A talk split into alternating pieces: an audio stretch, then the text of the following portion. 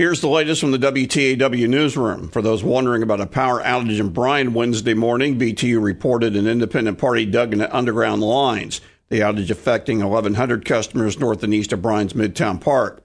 College Station Motors may have been caught up in a traffic delay. That for the annual law enforcement torch run for Special Olympics.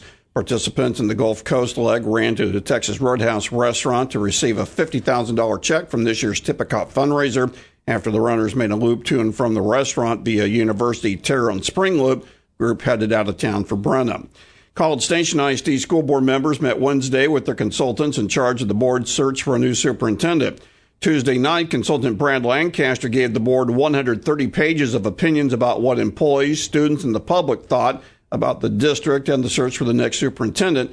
800 survey responses, about two thirds coming from parents. First thing, you got to pass a bond election, uh, ideally in November. That's going to be a, a, pretty quick order for somebody hitting the ground in July. People would like somebody who's not going to come in and make wholesale change. There are not gaping holes that need immediate, dramatic attention. And Lancaster telling the board Tuesday night there are 48 applicants at last count. Tuesday night CSISD board meeting also included hiring two new principals, filling the vacancy with the retirement of longtime College Station Middle School principal Oliver Hadnot and assistant principal at College Station High School Joshua Ryan, taking over as principal at College Hills Elementary, Catherine Allen of Bastrop, taking over as principal at College Hills Elementary, Catherine Allen of Bastrop, replacing Josh Hatfield, who's leaving the district.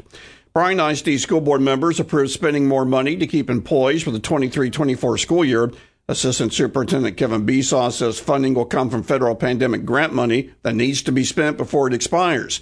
BISD board previously approved a 4% retention bonus. Monday's decision makes the bonus 5% for qualifying employees.